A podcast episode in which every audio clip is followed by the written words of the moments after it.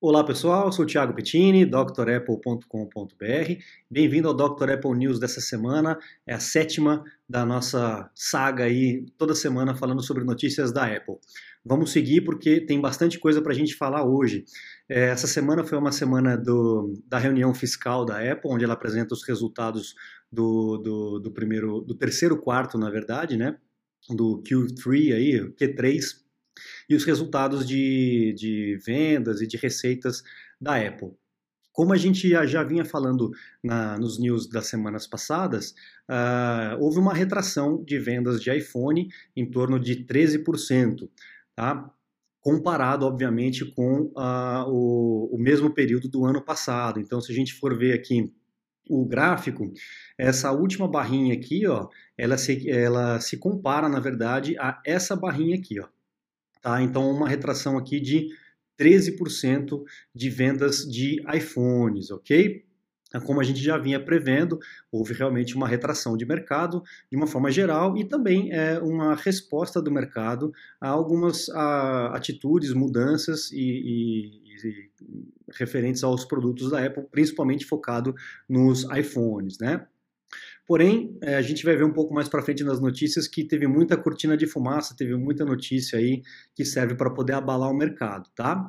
Por que eu falo isso? Porque nessa próxima notícia a gente vê que em termos de serviços, inclusive Apple TV, iCloud, Apple Music e tudo mais, houve um acréscimo, houve um aumento de 13%, que soma aí no caso 11,5 bilhão de revendas aí no caso para a Apple. Então a Apple perde um pouco de um lado e ganha do outro, tá? Se a gente for ver aqui a questão do gráfico, a parte de revenda, crescimentos de revenda de serviços ano após ano, né? Então, aquelas especulações que a gente estava ouvindo de que a Apple está indo mal das pernas, aquela coisa toda, como todo ano, na verdade, não se concretizou, tá? Nessa próxima notícia aqui, por exemplo, a gente vê que, né, nesse Q3 de 2019, o resultado foi de 10 bilhões de lucro, tá? De lucro, 10 bilhões de lucro e um total de 53,8 bilhão de receita. Foi o maior junho, quarto, né, de junho da história da Apple, né? Então a gente tem aí esse resultado fantástico para a Apple. Por um lado perde na questão do iPhone, mas por outro lado ganha em outros produtos e serviços. A gente percebe nesse gráfico aqui muito interessante a questão das vendas separadas por produtos ou categorias, né? Então o vermelho, obviamente, é o iPhone, as vendas de iPhone, obviamente é o carro-chefe da Apple, é o produto mais popular da Apple, mas aí seguido do iPad, que é essa parte roxa, a parte cinza, que são os wearables, os usáveis, no caso do Apple Watch e tudo mais, entra nesse cinza aí também o HomePod e todos os acessórios vendidos aí na loja da Apple, e isso entra as pulseiras, cabinho, fones e tudo mais. Depois a gente tem a parte laranja aqui dos serviços, e, por último, aqui a parte dos Macs, né? MacBook, iMac, Mac Pro e tudo mais, Mac Pro, né? E tudo mais. Então, a gente percebe aqui no gráfico, de um comparativo aqui de 10 anos, né? De 2009 até 2019, a gente percebe um crescimento muito acentuado na parte dos iPads e dos wearables e também dos serviços, né? Os serviços vêm tomando uma fatia grande aí da receita e dos lucros da Apple. Até porque todo esse ecossistema que a Apple criou em cima dos produtos acaba atrelando uma coisa a outra. Você compra um iPhone, daqui a pouco você tem que comprar um pouco mais de espaço no iCloud, depois você compra um Apple Watch, depois você compra um AirPod e assim vai, né? E é óbvio que o iPhone acaba sendo o produto mais popular e mostra também que essa dependência que a mídia, as notícias acabam colocando da Apple em cima do iPhone, não está se valendo tanto com relação a isso. Então a gente teve uma retração de vendas do iPhone, porém os outros produtos e os outros serviços houve um aumento praticamente equivalente. Inclusive, se eu não me engano, na semana passada, não, há 2 dias, acho que no dia 31, a Apple, as ações da Apple atingiram a marca de 1 trilhão novamente, né? Então, a gente pode ficar tranquilo com relação a isso, que a Apple continua muito bem das pernas. Essa questão também focada em serviço vai muito daquilo que o Steve Jobs disse quando começou a se afastar da Apple por questão de saúde e acabou elegendo aí o Tim Cook como seu sucessor, como CEO. Ele sabia que o Tim Cook não era um cara de produto, como ele mesmo diz, né? Abre aspas, o Tim Cook não é um cara de produto, mas é um cara de supply chain, de cadeia, de operações, ele entende muito disso. Então é óbvio que a Apple acaba ganhando nesse ponto, porque o forte dele, o foco dele é justamente fazer as coisas rodarem redondo. Mas eu acho que ainda perde um pouco nessa questão de produto. Acredito que precisa de uma pessoa com um pouco mais de foco nessa questão do produto em si, para que haja uma nova onda de crescimento em torno do produto mesmo da Apple, questão de inovações e tudo mais, né? Mas daí é uma outra conversa, é um outro Dr. Apple News, de repente até uma live para a gente poder discutir isso juntos nós aí, ok? Com relação à China, né, também a gente vem falando a respeito dessa briga fiscal entre Estados Unidos e China, e que a China retraiu bastante a questão de compra de produtos americanos, inclusive, obviamente, o da Apple, mas ele, nesse anúncio fiscal, disse que houve um aumento nas vendas chinesas, mesmo com tudo isso, né? A Huawei foi banida dos Estados Unidos, então todos os produtos que iriam para os Estados Unidos ficaram internos na China, tiveram que ser forçadamente vendidos, baixando preço e tudo mais, e mesmo assim, mesmo nesse cenário desfavorável, a Apple ainda com parcerias, com uma política de preço diferenciada na China, conseguiu melhorar bastante o seu desempenho lá na China, tá? A próxima notícia também acaba sendo atrelada a isso, né? Foi noticiado aí ontem, né, dia 1º de agosto, que a quantidade de produtos, de installed base, produtos com o sistema operacional da Apple, vai atingir a marca, vai passar a marca logo de 1,5 bilhão de equipamentos. É muita coisa, gente, né? Isso engloba, obviamente, iPad, iPhone, Mac e tudo mais. Tá? Então eles juntam tudo e chega nesse número aí, daqui a pouco vai passar a marca de 1,5 bilhão. É realmente absurdo, né, a gente pensar como essas coisas tomam proporções gigantescas, né? Então é também uma notícia muito boa, uma marca importante que a Apple aí atingiu e logo logo vai passar, tá bom? Próxima notícia que eu separei para vocês. Eu estou passando rápido porque hoje tem bastante coisa para falar, tá? Existe um projeto chamado Data Transfer Project. Esse Data Transfer Project ele serve para que as empresas que trabalham com os nossos dados, né, seja ele o Google, Microsoft, Facebook, Twitter, Apple e tudo mais, estão se comprometendo a fazer parte desse projeto para que os nossos dados sejam facilmente transferidos entre plataformas. Porque a gente sabe que existe uma guerra industrial, uma guerra de mercado, onde a Apple dificulta a migração de dados para outras empresas e a mesma coisa ao contrário, né? Existem incompatibilidades ainda do e-mail, do Outlook, das contas do Hotmail e tudo mais. Então, esse Data Transfer Project serve justamente para que as empresas assinem um protocolo, né, e formem uma liga aí para que facilitem o usuário final, no caso de uma migração de plataforma, de ecossistema, possam trazer os teus dados de uma plataforma para outra ou até mesmo baixar esses dados de forma integral para o teu HD, para um HD externo, enfim, para você não ficar fixo, não ficar preso àquele sistema, àquele serviço daquela empresa. Eu acho excepcional isso, porque a gente precisa ter liberdade. Apesar de eu trabalhar com Apple e gostar da Apple e defender a Apple, eu não sou um fanboy louco e cego, né? Eu acredito que você deve utilizar o serviço, a plataforma, a empresa, o produto que te atende. Se o Windows te atende, se o Google te atende, vá usar, não tem problema nenhum, né? Tem muita gente que fica naquela coisa de Apple e tal, fanboy. Eu não sou assim. Eu acho que você tem que utilizar aquilo que te atende. E esse projeto, essa iniciativa é fantástica para que a gente tenha liberdade com as nossas informações. Afinal, as informações são nossas. né, os teus contatos, os teus calendários, as notas e tudo mais. Então, a gente ter essa facilidade de migrar de um lado para outro é espetacular, e a Apple finalmente se juntou a esse projeto chamado Data Transfer Project. Muito legal, vamos esperar mais notícias a respeito disso, o que vem pela frente, tá bom? Próxima notícia dessa semana é o Apple Card, né? O próprio Antônio, obrigado Antônio mais uma vez, do blog Inside Apple, acompanhe ele lá no Facebook, também me mandou essa semana a notícia que o Apple Card vai ser lançado agora em agosto. A gente não sabe o dia exato, mas vai ser lançado agora em agosto. E algumas empresas, por exemplo, como o banco, deixa eu ver aqui, o Goldman Sachs está oferecendo aí aos consumidores que tiverem o cartão de crédito da Apple algumas vantagens com relação a tarifas e pagamentos utilizando esse cartão.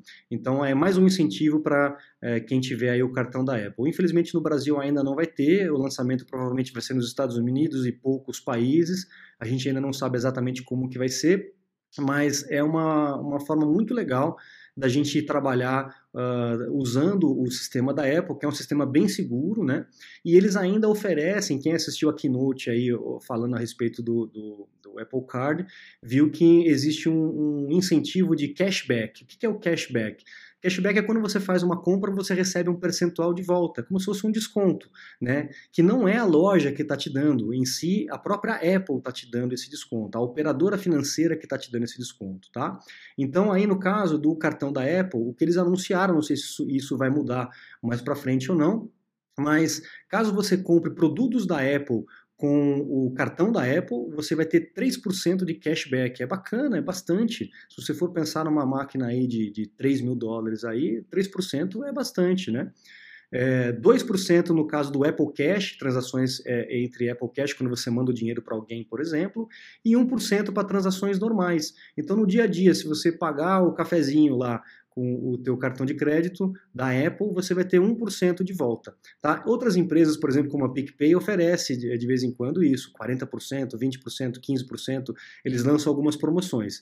A Apple, pelo que foi anunciado, vai oferecer esse cashback de uma forma geral e não é algo promocional, vai ser algo que vai acontecer aí mais para frente. Talvez os valores se alterem com o tempo, mas é muito bom saber que você vai ter um incentivo para poder utilizar o cartão de crédito da Apple.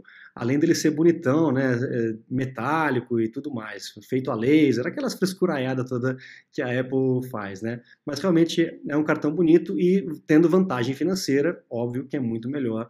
A gente também gosta de um agrado no bolso, né? Legal. Próxima dica, próxima notícia que eu separei para vocês essa semana, desculpe, é a respeito das baterias. Gente, a gente já vem falando de baterias do MacBook Pro que explode e tal, que está pegando fogo por alguma linha específica, né, um número limitado. A gente tem que ter muito cuidado quando se trata de bateria, porque é uma energia compactada num negocinho bem pequenininho, separado por uma película. Então, se há qualquer tipo de vazamento, se essa película se interfere e uma química encosta com a outra, o resultado químico é patente, né? Vai pegar fogo, vai derreter, vai explodir, vai soltar fumaça. Então, a gente tem que ter muito cuidado na hora de lidar com baterias. Inclusive, na semana que vem eu vou lançar um vídeo aqui no canal, na segunda-feira, falando a respeito dos MacBook Pros ou MacBook normal com problemas na bateria, quais são os cuidados que você deve ter se você tem um MacBook onde a bateria já não está lá essas coisas, já está meio velhinha, já está meio capengando, quais os cuidados que você deve ter para que isso não aconteça, tá? Essa semana teve essa notícia onde um técnico estava fazendo a substituição de uma bateria e sem querer ele deve ter perfurado a bateria e a bateria explodiu. Então vamos dar uma olhadinha aqui no vídeo, ó, deixa eu voltar o vídeo aqui no começo, para vocês verem. Olha lá, o técnico está aqui na mesa consertando, em algum momento ele fura, ele rompe, olha lá, e explode, e começa a pegar fogo, soltar fumaça. Essa fumaça é tóxica e esse fogo você não apaga com água, então é um pouco complicado. Ele aí na pesada conseguiu apagar o incêndio, né, o fogo. Poderia ser muito pior, poderia se alastrar pelo recinto todo. Então é muito cuidado. Tomem cuidado com baterias xing-ling, como a gente costuma dizer, né? Procure trocar as baterias dos seus equipamentos nas lojas oficiais. Eu sei que é caro, que é muito mais caro do que o chinesinho da esquina, mas é trabalhar com baterias arriscadas, baterias de third party, como a gente chama, né, ou falsificadas, ou de segunda linha e tal, é um pouco perigoso, tá? Lembra que a gente está com esse equipamento sempre no bolso, a gente às vezes dorme com o equipamento do lado, na nossa cama. Então tome cuidado com relação a isso. A precaução nunca é demais, tá? Então tome cuidado com relação às baterias, tá bom? Para não acontecer isso com você. Aconteceu com o técnico, né? Imagina com a gente. Tem muita gente também que se mete a trocar a bateria sozinho. Não, eu mesmo faço e tal. Tome cuidado, porque é perigoso, tá? A bateria é um negócio realmente complicado. Próxima notícia, iPhone 11 vai suportar o Apple Pencil, a caneta da Apple, né? Existe aí um rumor que os novos iPhones, inclusive os de 2019, que serão lançados ainda esse ano, podem suportar o uso da caneta. Isso é legal para quem trabalha com desenho e não quiser ficar com um iPad grandão, quiser fazer um desenho rápido e tal, pode utilizar isso no iPhone. Legal, esse suporte é interessante. Para quem nunca utilizou o Apple Pencil, eu recomendo. Você que é desenhista, você que gosta de rabiscar, de desenhar, de brincar, utilize, experimente o Apple Pencil numa loja da Apple, que você vai realmente se surpreender. A precisão e a resposta é muito boa. Eu conheço pessoas que abandonaram o papel completamente para trabalhar apenas com o iPad Pro e com a caneta aí, o lápis da Apple, né, o Apple Pencil. Legal? Então essa é uma notícia bacana. Vamos ver se também esse rumor se confirma mais para frente, tá bom?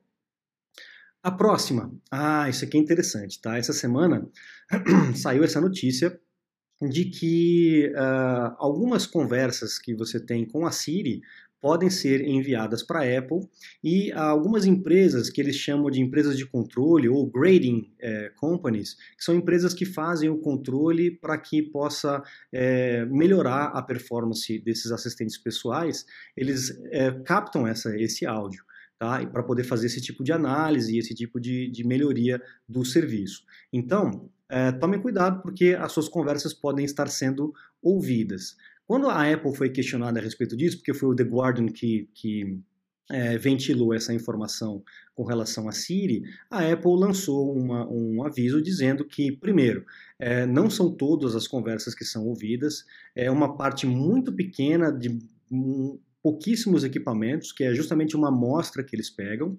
Esses áudios não têm vinculação com o teu Apple ID, nem com a tua localização, nem com tuas informações particulares, é apenas um áudio para entender como que o ser humano, como que as pessoas estão utilizando a Siri, e em cima disso fazer as melhorias necessárias no mundo real aí para o equipamento, para essa assistente pessoal, tá? Então eles garantiram que as suas informações estão salvas, a sua privacidade não é interferida com relação a essas empresas de grading, de avaliações, né, desse sistema, mas é uma informação importante que a gente tem que ter, né? Eu acredito que a Apple deveria ter avisado isso. Eu não tenho certeza se isso está no descritivo, naquele contrato que a gente aceita sem ler, né? Accept, accept, accept, avança e tal. Eu não tenho certeza se essa informação está lá. Eu acredito que não, senão não teria ventilado tão fortemente como ventilou essa questão do que o The Guardian avisou a gente a respeito da Siri. Lembrando, gente, que não é só a Apple que faz isso, tá? Todas as empresas que trabalham com assistência, com assistente pessoal de voz, faz esse tipo de recolhimento de informação para que possa melhorar o produto, tá? E lembrando que as informações estão preservadas, segundo a Apple, tá? Olha lá.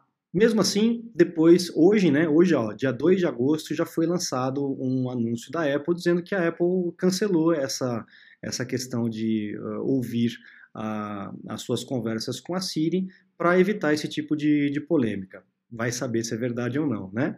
Se você não acredita na Apple, não acredita que ele realmente parou ou que as informações não são vinculadas com as suas informações pessoais, aqui tem um how-to, aqui tem um passo a passo de como você desliga essa opção da Siri, tá? Então no Mac você vai nas preferências do sistema, tem o ícone da Siri e lá você desabilita o Ask Siri, o Perguntar a Siri, tá bom?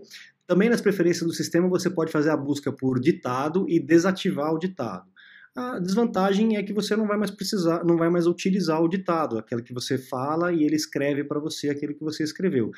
Eu uso pra caramba essa função e pra mim não tem problema, a Siri pode ouvir o que quiser, que eu não falo nada demais no meu aparelho, então não tem problema com relação a isso, tá? No iPhone, no iPad, ou seja, no iOS, também tem um passo a passo aqui para você poder desligar. Então entra nos ajustes, Siri busca e desliga o Hey Siri e desliga apertar o botão lateral para chamar a Siri, tá? E também lá no geral, keyboard, você também tem que desativar o ditado no seu iPhone, tá bom? Então veja se vale a pena para você ou não. Quem quiser desliga, quem não quiser não desliga, tá bom? Próxima notícia, que é mais legal, vamos sair dessas notícias mais sombrias, né? Vamos para uma notícia bacana, que a Intel lançou aí o Ice Lake, que é o novo processador, o novo chip, que vai melhorar aí dramaticamente a questão da performance nos Macs. A gente já viu na semana passada a respeito da TSMC, lembra que eu falei? De 7 nanômetros para 5 nanômetros vai aumentar a performance. No Mac vai ser a mesma coisa, só que não é questão do tamanho, é realmente uma geração, é a 10ª geração desses processadores da Intel, que eles batizaram de Ice Lake chips. O ganho de performance aqui é considerável, tá? Chega a 18% no caso de informações normais, de processamentos normais, e de 10% a 20% em processamento de vídeo. Então, realmente até 30%, tá? Quick Sync, aqui, ó. Quick Sync Video Compression is more than 30% faster. Mais do que 30% na parte do Quick Sync e mais para baixo aqui no processamento de vídeo, que vai entre 10% e 20% de ganho de performance. É bastante coisa, de uma geração para outra, realmente é um ganho considerável. Vamos ver aí os benchmarks, como é que vai ser a comparação quando lançarem já essas máquinas com esse chip novo, se isso vai se confirmar na estrutura física aí da placa lógica dos Macs. Mas realmente é uma notícia muito boa para quem gosta de performance e baixo consumo de energia, que é o mais importante, tá bom? Até por questão de bateria, tempo de bateria e tudo mais. Notícia boa. Vamos para a próxima. O MacBook Pro de 16 polegadas está vindo em setembro, tá? Então a informação está realmente cada vez mais forte e a DigiTimes lançou essa notícia que em setembro a gente vai ter um MacBook Pro de 16 polegadas, só que o legal é que ele vem na carcaça do de 15. Tá? O que vai acontecer? Vai diminuir o bezel, que é justamente essa moldura preta que a gente tem em volta aí dos monitores. Essa moldura vai diminuir, ou seja, você tem um ganho de display sem precisar aumentar fisicamente o tamanho do produto, o que é excelente. É isso que a gente quer, né? Quanto menos borda, melhor. A gente já viu isso nos iPhones, estamos vendo isso nos Macs e talvez nos iMacs. Vamos ver se vai ter novidade para os iMacs esse ano. A resolução esperada aí, ó, é de 3072 por 1020. É uma resolução grande pra caramba para um MacBook Pro de 15 polegadas. Vamos ver, estou ansioso para ver essa máquina, como é que vai ser lançada, e também essa questão do teclado, né? Do teclado ao invés de borboleta, o teclado de tesoura. Vamos ver como é que vai ser. E a última notícia que eu separei hoje para vocês, para a gente não se estender muito, é que existe um rumor de que os MacBooks de 2020, do ano que vem, possam vir com chip, né? Com celular, com o 5G, 4G, 5G no caso, né? Então a gente provavelmente não vai ter entrada para chip como a gente está acostumado nos iPhones, provavelmente vai ser aquele eSIM, né? Aquele chip eletrônico, que já está funcionando aqui no Brasil. Para quem tem o Apple Watch ou os iPhones mais modernos, você pode ter duas linhas, né, no iPhone por conta disso. Eu acredito que vai ser da mesma forma aí nos MacBooks. Muito legal, porque é uma forma de você se conectar à internet sem ficar dependendo de Wi-Fi. Tá? Tem muita gente que trabalha em coworking, trabalha remotamente, na rua, andando para lá e para cá, no trânsito e tal. Então a gente poder utilizar o 5G, a tecnologia de celular na internet, no MacBook, vai ser muito legal, vai mais liberdade para a gente poder trabalhar, porque hoje em dia sem internet a gente não faz nada e nem acessa o canal do Dr. Apple aí, não consegue acompanhar, né? Então vamos esperar para ver se realmente vai se confirmar esse rumor, que é fresquinho, acabou de lançar hoje e eu estou trazendo para vocês aqui com exclusividade. Legal? Gente, Esse é o Dr. Apple News dessa semana. Eu fico à disposição de vocês. Comentem aí embaixo a respeito das notícias, o que vocês estão achando. E precisando de aulas ou suporte técnico, eu estou à disposição lá no meu canal, no meu site, DrApple.com.br. Você tem todos os meus contatos e os cursos também online para você se matricular e aprenderem tudo de pouquinho em pouquinho. Legal? Muito obrigado a todos, um grande abraço e até a próxima. Tchau, tchau.